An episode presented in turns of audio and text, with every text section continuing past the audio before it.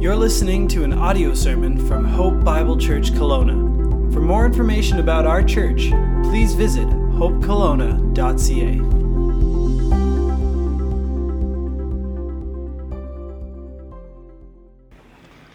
You can take your Bibles and turn to Acts 23. Acts 23, and uh, we will be uh, looking at that in a few moments from God's Word. The ushers are, come for, are coming forward with Bibles as well, and if you do not have a Bible, we would love for you to take that Bible and use it this morning and turn to Acts 23 in it. And if you do not have a Bible at home, please take that Bible home with you, as it is um, something that we desire for everyone to have God's God's word um, a part of their lives, and, and we believe God's word can and will transform our lives. And, and, and, and it is the, the hope for our nation, it is the hope for our families. And so take uh, God's word seriously, and as we will look, be looking at it in a few moments together from Acts 23. So uh, get ready to roll. We have some, some exciting things to work through here, and we're trusting and we've been asking God throughout the course of this week oh, God, work, God, work, God, work in me, God, work in us, God, work then through us. And so, Acts 23, uh, we'll be reading it, that in just a moment. But you know what? Life, I mean, it doesn't take a rocket scientist to realize this that life has a way of wearing us down, doesn't it? Troubles surround us at times, and chaos abounds all over the place. There's uncertainty, there's fear, there's strife, and, and whether that's politically or morally, we see where our society is going. Yesterday, I was listening to a talk show uh, on the radio, and I just could not believe. I thought five years ago, you never would have dreamed that they would be talking about these kind of human rights issues and some of the things that are going on with the whole gender equality and just the craziness and the chaos. And Charlotte and I were later on talking as we were driving home, and, and I, I couldn't help but almost laugh at just how crazy. And, and it's easy to become cynical when you see what's going on and hear what's going on in our world. And I think of my dear grandparents who uh, are, are, are, with the Lord and, and they lived many years. But I just I said to Charlotte, I said, what if our grandparents would be hearing these things? They would, the, my, my grandfather's first reaction would be that Sodom and Gomorrah that we're living in. It's so easily become overwhelmed, cynical, and burdened by what's going on or else even economically we see what's going on in our world. But then, and that's all the stuff out there, but then you think in here, in our own lives, in, in, in our relationships, in our health, in our finances, things that are kind of up and down and all around, and, and, and, and there's uncertainty and chaos in those areas. Or, or maybe it's the past, it, it's things that have happened, things that you've done, th- things that have happened to you in the past that is haunted, is haunting you and hounding you, and, and, and maybe it's insecurity that is now crippling you from even taking steps of faith or, or just even kind of wanting to trust or try to, to, to, to go on in, in the next season of your life. Maybe there's been a time where you've taken a bold stand for truth in the workplace, in, in, in your family, in society, perhaps even in the church, and, and you've taken that stand for truth. You stood for what is right, and yet you've been criticized, ridiculed, mocked, maybe even excluded. And so you're hurting today in, in that department. Or maybe for years you've sacrificed and you've given yourself in different areas with, with, a good heart, with a, with a pure heart, with right intentions, and, and there's been no progress, there's been no growth, there's been no appreciation, perhaps. In fact, everything has kind of gone south in those areas. Or maybe you're here today and you've been praying and you've been trusting God for something, for a breakthrough, for something to happen, for, for, for God to answer these prayers, and nothing. It's like silent, there's nothing happening. And you can't help but wonder will things ever change? Is this my new life? Is this the new normal for me? And all of us can happen to us, and it will at some point in our lives where we are then left confused hurting, even disheartened. And in the midst of it, we would be tempted, and if we were to be honest, we've been there where we've said, God, where are you? God, what is going on? You're almighty, you're all powerful. How can this happen? And we start to question and we start to wonder God, do you know? God, do you even care? God, where are you? Where are we putting our hope? We, we desire to, to, to put our hope in God, and yet there seems to be no breakthrough. And, and my prayer and my desire throughout the course of this week, and I've asked others to join in prayer in this area, that the Lord would have a word for each one of us this morning. Because regardless where you are today, we need a word from the Lord. We cannot survive without our morning coffee, without our, our, our food. We can't go on very long without food. We get hunger pains, and we're like, oh, I'm going to die. We need a word from the Lord, I believe today. And if you haven't received that yet in your morning devotions, uh, I trust that this would be a time you will receive a word from the Lord and that He will do a work through His holy, inspired, sufficient word here this morning. And that God would revive your heart, your soul, would encourage, would strengthen, would, would, would allow you to have the faith and the courage to continue on. Or maybe you're here today and life is good although that was a bit of a downer. It's like, Milton, it's like, I have the tiger. It is, you know, everything is wonderful. You know, my Rough Riders, oh, you, a lot of you don't care about, they won again last night, you know, and it's like, you just, you know, I mean, and, and things seem to be going well. And, and celebrate and rejoice, but stay humble. We can easily become so proud and start thinking, hey, I've got a handle of this. Look at my life. Look at my business. Look at my family. Look at all of this. Be careful of pride when things start to go well. Because we start to think we're something and God is not everything, and that is, is a reversal of the truth, and we're going to pay for that as we understand, as we will fall, as you understand that pride comes before the fall, doesn't it? And if you haven't learned that yet, you will. Uh, it, it will happen, guaranteed. But today, if, you're, if things are going well, again, celebrate and rejoice, and, and we want to celebrate and rejoice with you, but also be prepared because Troubles are guaranteed in life. Chaos and confusion will happen at some time in some season of your life, an untimely death, the breakup of a relationship, a marriage, children who won't talk to you anymore, financial ruin or crisis, whatever it is. We could just, a, a health diagnosis, everything is going just wonderfully, and all of a sudden, kaboom, it's, it, it's all of a sudden you're getting to know the doctors and nurses and, and medical staff very well. And so today we submit ourselves to the Word of God. In Acts 23, we see the Apostle Paul, after serving the Lord faithfully for 25 years. I mean, he was faithful. But here in Acts 23, he's probably at one of the lowest and most discouraging seasons in his life, confused over what is all going on in, in his life and, and, and what has taken place. Yet he would hear words from Jesus that would change everything. A word from Jesus made all the difference in his world and would change his life, his understanding, his perspective. And he would go on to faithfully fulfill the mission that God had called him to. It is my prayer that it, the same would happen in our lives. We would receive a word today and we would continue on in faithfulness as followers of Christ. Just to do a little recap to know where, where we are, because we haven't touched the book of Acts for a number of weeks. Well, here uh, in, in where we are in Acts 23, just prior to this, we understand that it was Paul, Paul's goal, his dream, his desire after his three missionary journeys. He was hoping, trusting, praying to get to Jerusalem. That was where he wanted to go. He wanted to go there. He wanted to see the brothers and the sisters. He wanted to see the church. He wanted to encourage them. He wanted to go and give a defense for the gospel. He wanted to preach Christ in the temple courts. He so longed to go and encourage the church and its leaders.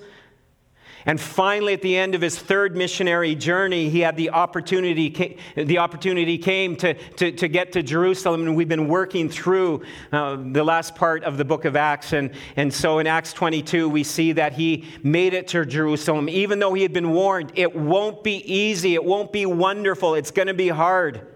And he gets there, and there's an initial warm welcome. The welcoming committee is there. It seems the elders are there. But shortly after, things go downhill rather quickly. Instead of a hot, on fire church for God, he finds a lukewarm church, a compromising church. He finds legalistic believers. And, and when push came to shove, they didn't stand with him. How hurtful.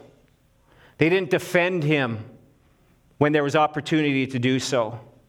Then there was the lies that started, the false accusations. And next thing you know, he's the cause of two riots that took place. He receives a brutal beating to the point where they were trying to kill him, but is rescued. His life is saved by Roman soldiers who come into the temple courts and end up saving his life. But now he's in Roman custody, in a Roman, in a, in a Roman prison. The Roman tribune, or the commander, as we read about, he's so confused by what's going on, this uproar with this Jewish man, or is he a Jew? Like, who is he? What is he? He's so confused. He's going to get to the bottom of the situation finally at the end of Acts 22 because nothing else seems to be working. He's given Paul a chance to say some stuff and it erupted in a riot. And, and so he decides that he's going to employ the Jack Bauer method of questioning of, of, of Paul. He's like, we're going to get to the bottom of this with a good flogging. Now, good flogging in those days meant a wooden stick with some leather straps, and on the end of those leather straps were embedded some glass and some metal pieces, and he was going to get a good flogging because they were going to get him to talk by hook or by crook. Paul was going to talk. And just at the end of chapter 22, as they're about ready to lay this flogging on him, Paul yells out, Halt! You cannot do this. I'm a Roman citizen. And the tribune is like, oh, you've got to be kidding me. And he finds out for sure he is a Roman citizen and it's against the law to, to, to beat a, a, a Roman citizen without due cause or without a fair trial. And, and so he's like, oh, what are we going to do now? And so the, the, Roman tribune decides, let's call together the Sanhedrin. Now, these boys should know what they're talking about. This is kind of like the Senate in Ottawa. Uh, I'm kind of likened it, it to, anyways, these, the, these old boys club that are made up of Sadducees Sadducees and Pharisees. Now, Sadducees and Pharisees didn't like each other, and because of that, the Sadducees were very Sadducee. Uh, you get that? Uh, I was like, I heard that in, in, in college. I knew one day it would come time to be able to share that with you. There goes four years of education. That's all we know. And so, so the Pharisees and the Sadducees, they they make up of 70 of these kind of overriding elders, but they didn't get along. But, but they were, you know, the ones to keep the Jewish kind of customs and traditions, and yet they warred kind of amongst themselves in that. And so, so, so the tribune calls together a, a hastily uh, called little hearing with Paul, and, and he's like, okay, let's figure this out for crying out loud. You, you, ever get to the point where you have to do that? Our family would do that. We had, there were six kids growing up in our family, and every time the stress and the tension and, and, and just, you know, kids not, you know, my brothers and sisters not cleaning up their rooms, my brothers and sisters not doing their chores, and, you know, all that kind of thing. So, you know, I would go to my dad and say, Dad, it's time to call a family meeting. You know, no, it was usually I was the cause of these family, uh, family meetings and family conference, and, and, and, and it was like, okay, let's air it all, let's get everything on the table, let's get it figured out, and then we would always end up together in, in prayer, in, in worship together as a family, like we're going to strive together for unity. Anyways, that's what the Roman tribune. Let's get Paul together. Let's get the Sanhedrin together, and he's hoping at the end of it they're going to sing Kumbaya, you know, and that it's all going to work out. So that's happening. They're going to um, do this, uh, this meeting. And so at Acts 23, um, we, we end up seeing now this hearing is taking place. But instead of it being a kumbaya moment and it going really awesome, and in fact, now things go from bad to even worse, if it could get any worse. And here's my hope this morning as we look at the life of Paul, and in the midst of the chaos and the confusion, he receives a word from God. And it is my hope and it is my prayer here this morning for each one of us that we would learn and we would be instructed from God's word here this morning by his Spirit and that we would experience His touch, His voice, His word for us today, no matter whatever it is that you are facing. Even in the midst of the chaos, would you find Christ today?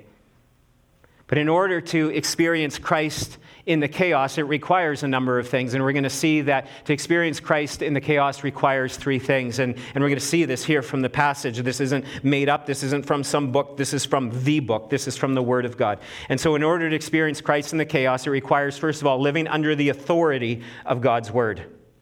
You see, Paul desired to live under the authority and be obedient to God's Word as he was able, as he was aware, as he understood God's Word. And so this was a practice in his life, and we're going to see this here, even in this time of chaos and confusion, when it would seem a perfect time to divert from God's word, to come out under the authority of God's word, to not be obedient to God's word. So in verse 1, let's pick it up, and it says, And looking intently at the council, Paul said, Brothers. Now, Now, Paul doesn't come out fighting or swinging. In fact, that word brothers is a term of endearment, it's friendship, it's love.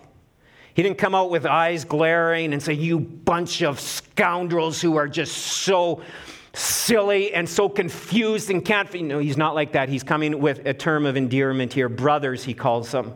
In fact, he's being winsome here. He's, he has this loving, a humble approach. And quite possibly, he did even know some of these men from before when he was Saul of Tarsus, when he was, some believe he was actually quite possible a member of the Sanhedrin at one point in his life or in his career before Christ. And so he quite possibly knew some of the men that were on this ruling council. And so there's humility in his approach. So let's continue. Brothers, I have lived my life before God in all good conscience up until this day. And the high priest Ananias commanded those who stood by him to strike him on the mouth. I mean, Paul just barely gets his speech going, and Ananias, the high priest, just loses it. And he commands, not this isn't this nice little, you know, backhand smack across the face. This is a punch, a blow right in the chops, right in the mouth is what he commanded them to do. And, and, and so, and we even understand that, that more than likely they did pound him in the face. And it seems that Ananias got all ticked off with Paul, maybe over this hastily called meeting, but also when Paul said these words that I've been living my life before God in all good conscience. That really ticked him off because he was not a good Jew. He was a follower of the way, he was one who left the faith. How could you live before God? That's blasphemy. How could you say you could live with a clean conscience before God? And he just loses it. Paul wasn't claiming to live a perfect life here. He made mistakes, he messed up. This wasn't a claim that he was sinless, but he lived in good conscience before God. He desired to live and honor God, and, and when he messed up, he fessed up, he confessed, he made it right before God and before others. Now, again, let's just try to understand Paul's condition. Nothing is going right for him here. Basically, he's been rejected in Jerusalem. His friends, his colleagues, his traveling companions are nowhere to be found. He's all alone. He's been beaten by a Jewish mob, almost flogged Jack Bauer style by the Romans, and now he's in custody, and now he gets popped in the face at the command of the high priest. And he's like, Can things get any worse than this? Look at verse 3. And then Paul said to him, God is going to strike you, you whitewashed wall. Are you sitting to judge me according to the law and yet contrary to the Lord that, law that you ordered me to be struck? Paul gets hit, he gets hit in the mouth, and now he lashes out. What happens when somebody strikes out at you, either with words or, or even physically? What is the reaction? you fight back, don't you? And so Paul, he's not fighting back physically, but wow, did he ever have a load full of words here. You whitewashed walls, you whitewashed tombs. And Paul is hit in the mouth. He, he now lashes out at them because they're breaking the law. They're accusing him of breaking some law back, you know, in Jerusalem, that there's no witness, there's no truth to that whole situation, just false accusation. Now they seem to be above the law by striking, by giving the instruction for Paul to be struck in the mouth. They were breaking the law. You see, it was against Jewish law for a fellow Jew to be struck in such a manner without due process happening, without a trial. You just couldn't order anyone just to be punched in the mouth in this way, especially if you were a religious leader. This was so wrong. The Jewish Talmud actually says this he, he who strikes the cheek of an Israelite strikes as it were the glory of God. Like, this is a serious matter. You just don't go, order, go around ordering someone to be punched. And so Paul loses it. And in more recent language and what we're hearing today, Paul's response is, How dare you? We're hearing a bit of that these days, aren't we, by some climate activists or something. And so Paul's like, How dare you do something like that? You whitewashed wall, you. In those days, they would paint tombs with a white kind of paint in order to make them look clean and shiny on the outside, as well as so that Jews would know where a tomb was and so they wouldn't accidentally touch it or rub by it in the night. Because if you went by a tomb and you touched it, it would make you ceremonially unclean and it would cost you some money and some time to get ceremonially clean again. And so they would paint their tombs white so they would be identified, but it would also look nice and clean and shiny on the outside, but on the inside, and, and basically what he's saying, you look all clean and shiny on the inside, but on the inside, you're death and stink. That's what you are on the inside. Yeah, you look all nice and you, you know, he's just giving, like, he's, love it. Paul's fired up. He, he has good reason. He's calling them out on their own hypocrisy. And he was in good company doing that. Remember the Old Testament prophets? They called out the leaders, they called out the priests on their hypocrisy and sin. Jesus, he called out the Pharisees, he called them whitewashed tombs. He ended up on a cross. But Paul is fired up and for good reason. So let's keep going. Verse 4. It says, Those who stood by said this Would you revile God's high priest? In other words, they were saying to him now, How dare you? How dare you do such a thing?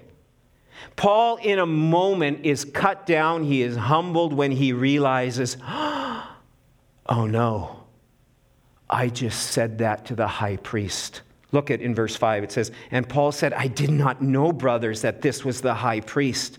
For it is written, You shall not speak evil of a ruler of your people. Paul is cut down and he is struck to the heart because he has just violated God's word. Yeah, they have been violating God's word, and now he violates God's word. He's calling them out, and now God's word by his Spirit is calling out Paul. You see, Paul realizes, and he actually quotes from Exodus 22 28, where it says, You shall not speak evil of a ruler of your people.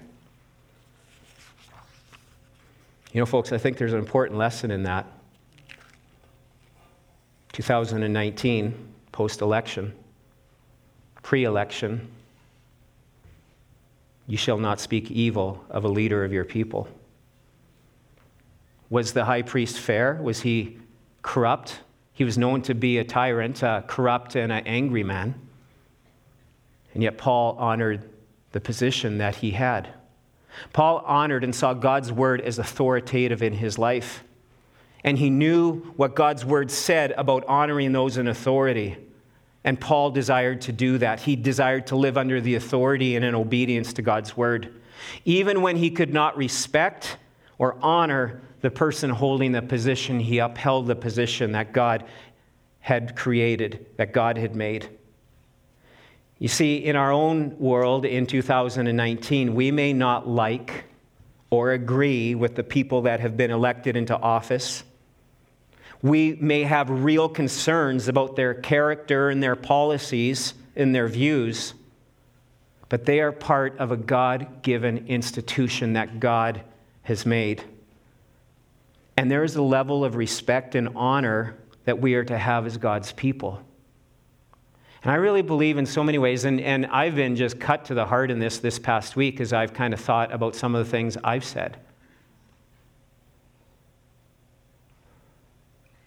Romans 13, verse 1, 1 Peter 2:17 give us instructions about honoring and respecting and praying for those in authority over us. We can disagree with them.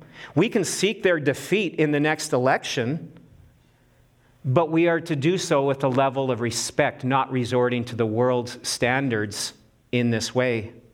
And it's so easy to get caught up in the bashing and the mocking and the ridiculing.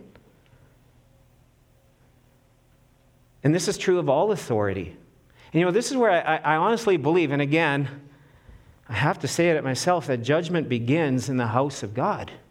If we're truly concerned for our nation, if we're concerned for our morals and, and that, we're not honoring God's word. We see everything that's going on, but are we honoring God's word when it comes to this instruction? Are we praying for our leaders? Are we honoring them? Are we respecting the position? Are we praying that they would make God honoring decisions? That, that God, if God can infiltrate and invade the life of a terrorist like Saul, he could invade and seek out the most corrupt politician, the most corrupt business person. This isn't just in politics, this is our teachers, this is the police, our employers, even the tax man. Now you're meddling, preacher. But we've become so rebellious, trying to justify it, and we say, well, they're scoundrels and they're cheats anyways, so it doesn't matter what I'm doing. And then we wonder where God's power and God's presence is in our nation and in our churches, in our own lives. You see, for the follower of Christ, there's a higher standard we are to live by, a higher authority in our lives. And that higher authority is, is God's Word. And I can't help but wonder if repentance started in the house of God in this area and honoring God's word in this area and started here in our city, in our church, and, and, and moved out from here and moved across our nation, what would our nation look like? If we, as God's people, started honoring the Word of God as authoritative and desire to be obedient to it in all areas of our lives, yet we justify and we make excuses. Paul could have easily have done that. Well, the high priest was breaking the No, he understood that he was violating now the word of God. Next Sunday night, part of our as kind of a theme and a focus of our prayer night and worship night, it's going to be a special night. As we worship the Lord, and we're going to take time to pray for our leaders, locally, provincially, nationally, even leaders in other nations. We're going to pray for those in authority over us, and we're going to honor. We want to pray that God would work in their lives. Encourage you to come next Sunday night. It's going to be a special time in that way. We're going to pray for then God to work in our hearts as we do that, that God would revive and touch our lives as His church, His bride comes under the authority and the obedience of God's word, even in this area.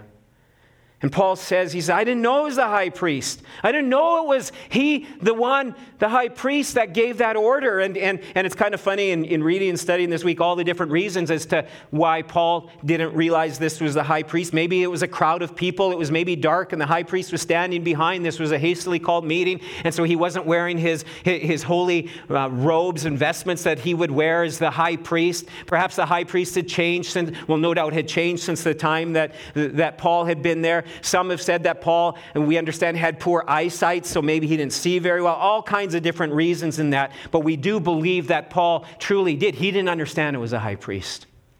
But when he realized his error and his sin, he was struck to the heart and he immediately recants. He's like, I have to let this one go. He doesn't stand and stew. He doesn't justify. He doesn't excuse. He's like, just, just give me some time. No, he, he deals with it right away. Paul was human. He made mistakes, he sinned. And he was first and he was quick to own it and to admit it. And you know what ends up happening? to A guy like him, we end up respecting him all the more. But we're so proud and we're so stubborn because we think if I repent, if I come clean in an area, if I, if I apologize to someone, that somehow I'm just some low life loser, when really the reality is, is that as we humble ourselves before God, as we humble ourselves before others, God lifts us up. My level of respect for the Apostle Paul, just in reading this passage and understanding what's going on here, how it was unfair, and yet he says, I don't want to violate. My respect and, and, and appreciation for this man just even grew even more this week as I studied God's word. He doesn't justify it, he owns his sin. He recognizes also, too, that his sin was first against God. That's why he quotes from, from, from the Word of God here and says, Hey, I have violated God's Word. He knew from Proverbs 28 that he who conceals, he who holds on to his sin, he who lives in areas of sin will not prosper. You may think you can cover it over and you can kind of hit the high gear for a little while, but as we, uh, another passage of scripture is that we're going to reap what we sow. And, and the sad thing is, we're going to reap more than we sow, and we reap in a different season than we sow, but that is the law of the harvest, and he knew that full well. He knew about reading from the life of David that living with unrepentant sin in our lives from Psalm 51 affects our relationship with God. As David poured his heart out to God, and he says, As I held onto my sin, as I concealed my sin, my prayers felt like they were going to the, just to the ceiling, weren't going anywhere.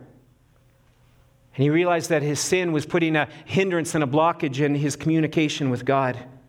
And how David wrote in Psalm 32 how living in sin can affect us emotionally and even physically. He, as, David even wrote, he said, When I concealed, when I hid my sin, sin, my bones were wasting away. But when he repented, life, power, and joy returned. You see, repentance, keeping short accounts before God and before others, ought to be a daily part of our lives. Not just one and done. Not just when you come to salvation. There's some who believe that, that once you come to faith in Jesus Christ, you repent once, you, you, you, you tell, tell, tell, tell, Jesus that you're sorry for your sins. And no, it, it's a life of daily repentance. Why? Because we daily continue to battle the world, the flesh, the devil, and there's daily that we fall into areas of sin and you say, well, not me. Then you're full of pride and you just lied and it's not true and you're just like the rest of us. Paul repented. I just wonder what our relationships and conversations would look like and our lives would look like if we lived with ongoing repentance between us and God. How about are you honoring God and His Word in your relationships? in your conversations, in your private life, in your thought life? Are you honoring God's word in your finances? That's a big part of it. Who, who, who owns everything that you have? Is it you or is it God's? Are you giving generously and sacrificially to His kingdom work as His word instructs and calls us to be obedient in? All of these different areas in our lives, as we become aware of these things, we desire to be obedient to God's word. And when we do repent, when we return, the joy comes back. And this sets up Paul for an amazing experience. Let's continue on here and see what happens. You see, for you and I to experience Christ in the chaos, we must come under the authority of God's word. We must be obedient to his word. But second of all, to experience Christ in the chaos requires knowing that Jesus stands with us. Look in verse 6. Now, when Paul perceived that one part were Sadducees and the other part Pharisees, he cried out in the council, Brothers, I am a Pharisee, a son of a Pharisee. It is with respect to the hope and the resurrection of the dead that I am on trial. Instead of Paul defending himself and his actions and trying to get out of jail for free card, he's making this about Jesus. He's taking this opportunity to preach Jesus.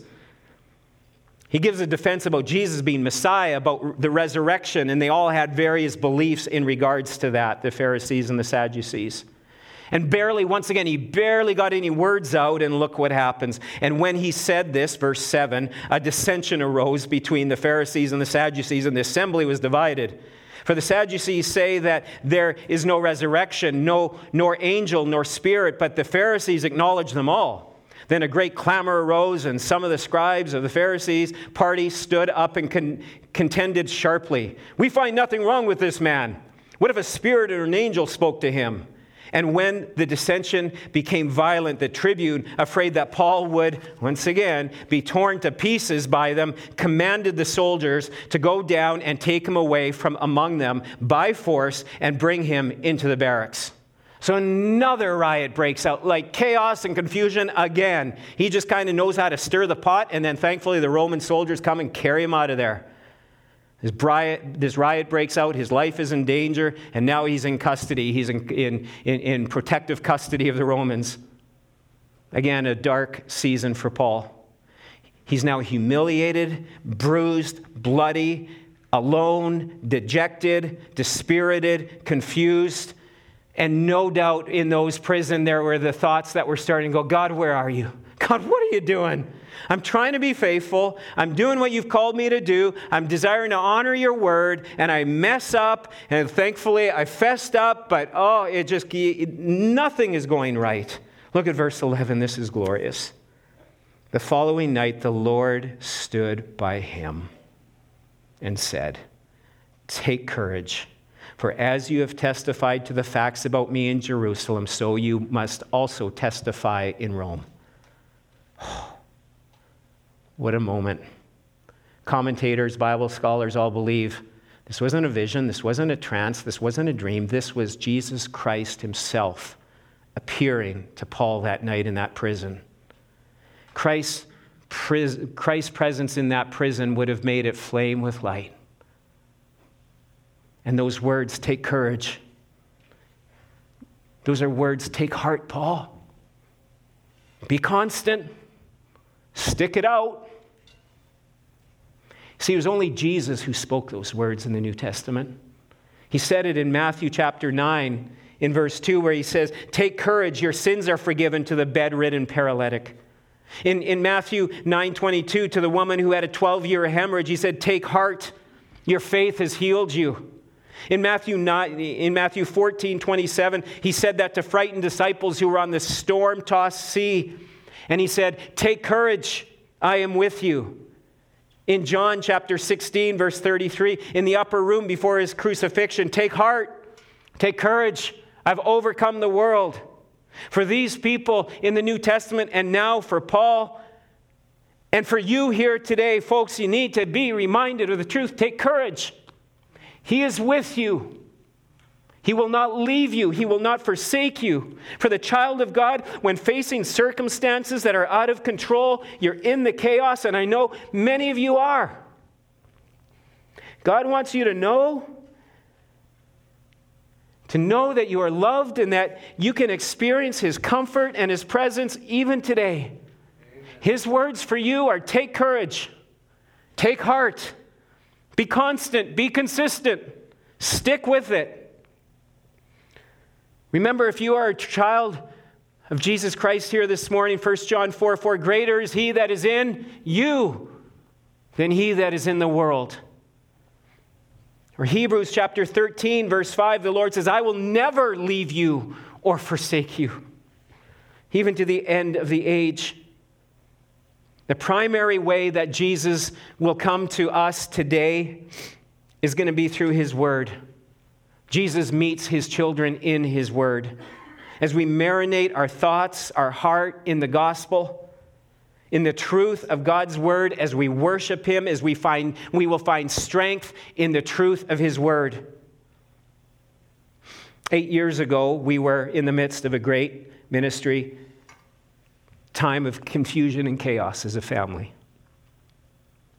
And yet, as I look back at it, at it now, it was an incredibly sweet season of God's provision and God's presence and God's providence.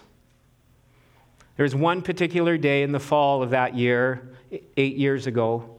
I went up behind the mountain, up behind our house. I think there's a picture of it on the screen. You have that picture?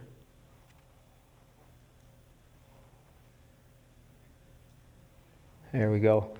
In the very ugly, burnout area from the Great Fire of 2000, everything, 2003, everything was devastated. Just, just ugly. And, and, but there's many paths as you walk around up in there. And oftentimes I would just find myself in the middle of the day, just out there walking along these paths, calling out to God, desiring to worship, desiring to have my heart fixed on Him, but also very discouraged and confused. And then one day I just kind of forged off the trail and I was just kind of freewheeling, I guess you could say, uh, with my runners on. And I came across this incredible little site, this rock with a cross etched in it. This became a worship center for me. I spent a lot of time on my knees there with God, praying, trying to worship, though not always easy, trying to forgive calling out to God, trying to make sense of it all. And it became a very special place, a place of surrender, seeking God's forgiveness and freedom from hurt, from bitterness, from the confusion. It's kind of cool. It was a number of months later, we went up there as a family as the chaos continued. And on a very difficult day, it was July 1st, I'll never forget that Canada Day, that we went to that cross as, as a family to spend some time together in worship and say, God, we don't know what to do, but we're going to keep our eyes fixed on you. And on our way home, we had a little family competition as we're kind of a competitive group. As we saw the whole way home, there was just this beautiful bouquet of flowers all over the place. And just here's a picture. It's not the best quality of just some of the flowers we were picking from that ugly burnout area. And what does God's word say? He will bring beauty from the ashes. God will meet us.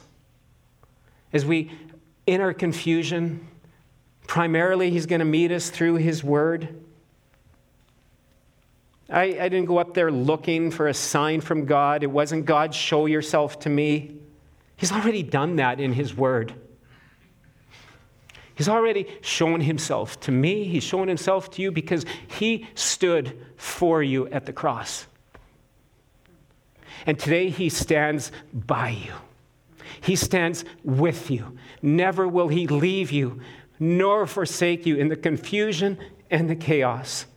And we worship and we trust and we hold on. We hear his words. Hear his words today. He knows. He knows what's right. He knows what really happened. And he cares. He's with you. If you're his child here today, he'll never leave you or forsake you. If you're not his child here today, trust him as your Lord and Savior, and he will be with you forever. Take courage, be constant, take heart. And this happens as we place ourselves under the authority of God's word. As we surrender our lives to him, he shows himself to be faithful and true. And he will do that whether it's through the reading of his word, and there will be a timely verse a scripture verse that just pops out and just gives life to the situation, gives hope. Maybe it's a sermon, a timely sermon, maybe this sermon.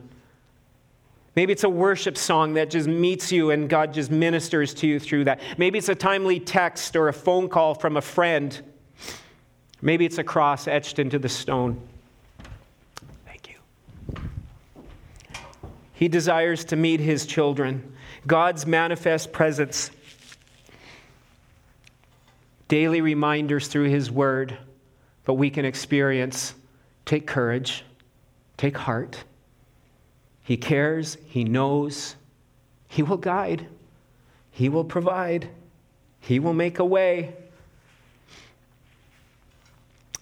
And look what Jesus tells him. Verse 11 You have testified about me in Jerusalem.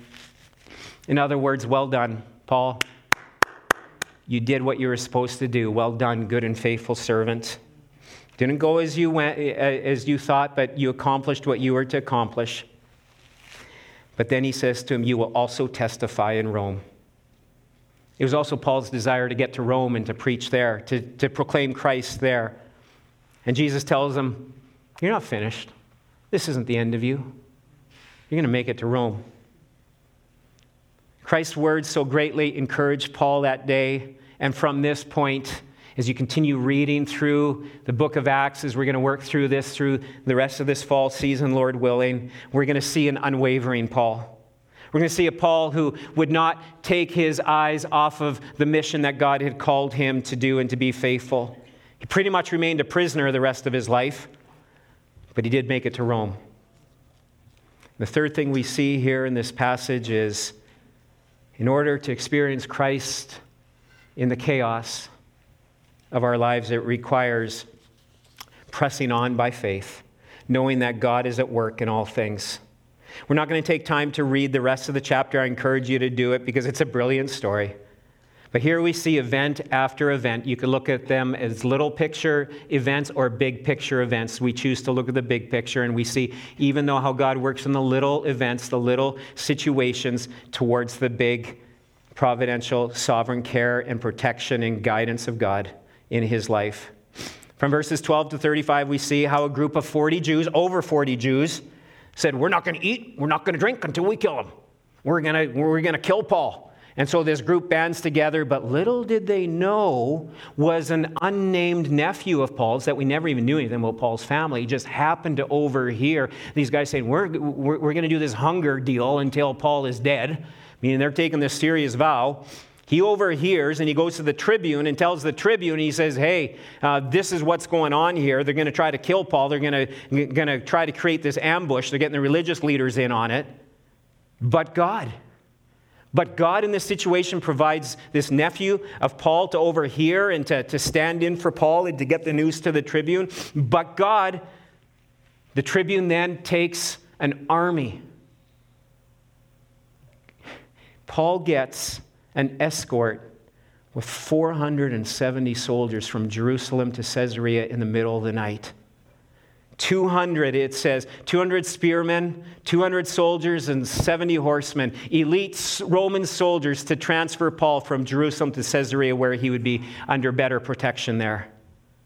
And in the days, the months, the years that followed, remaining chapters in Acts, there would be trials and hearings and prison and a shipwreck and a snake bite, but each step moving him closer to Rome because he heard those words Take courage as you testified in Jerusalem, you're also going to testify in Rome. Every step, the ups and the downs, were going to get him further to fulfilling that mission. You know, those words that he heard from Jesus that day would be anchoring North Star words for Paul that would propel him to be faithful no matter what. He would later write in the book of Philippians I want you to know, brothers, that what has happened to me has really served to advance the gospel.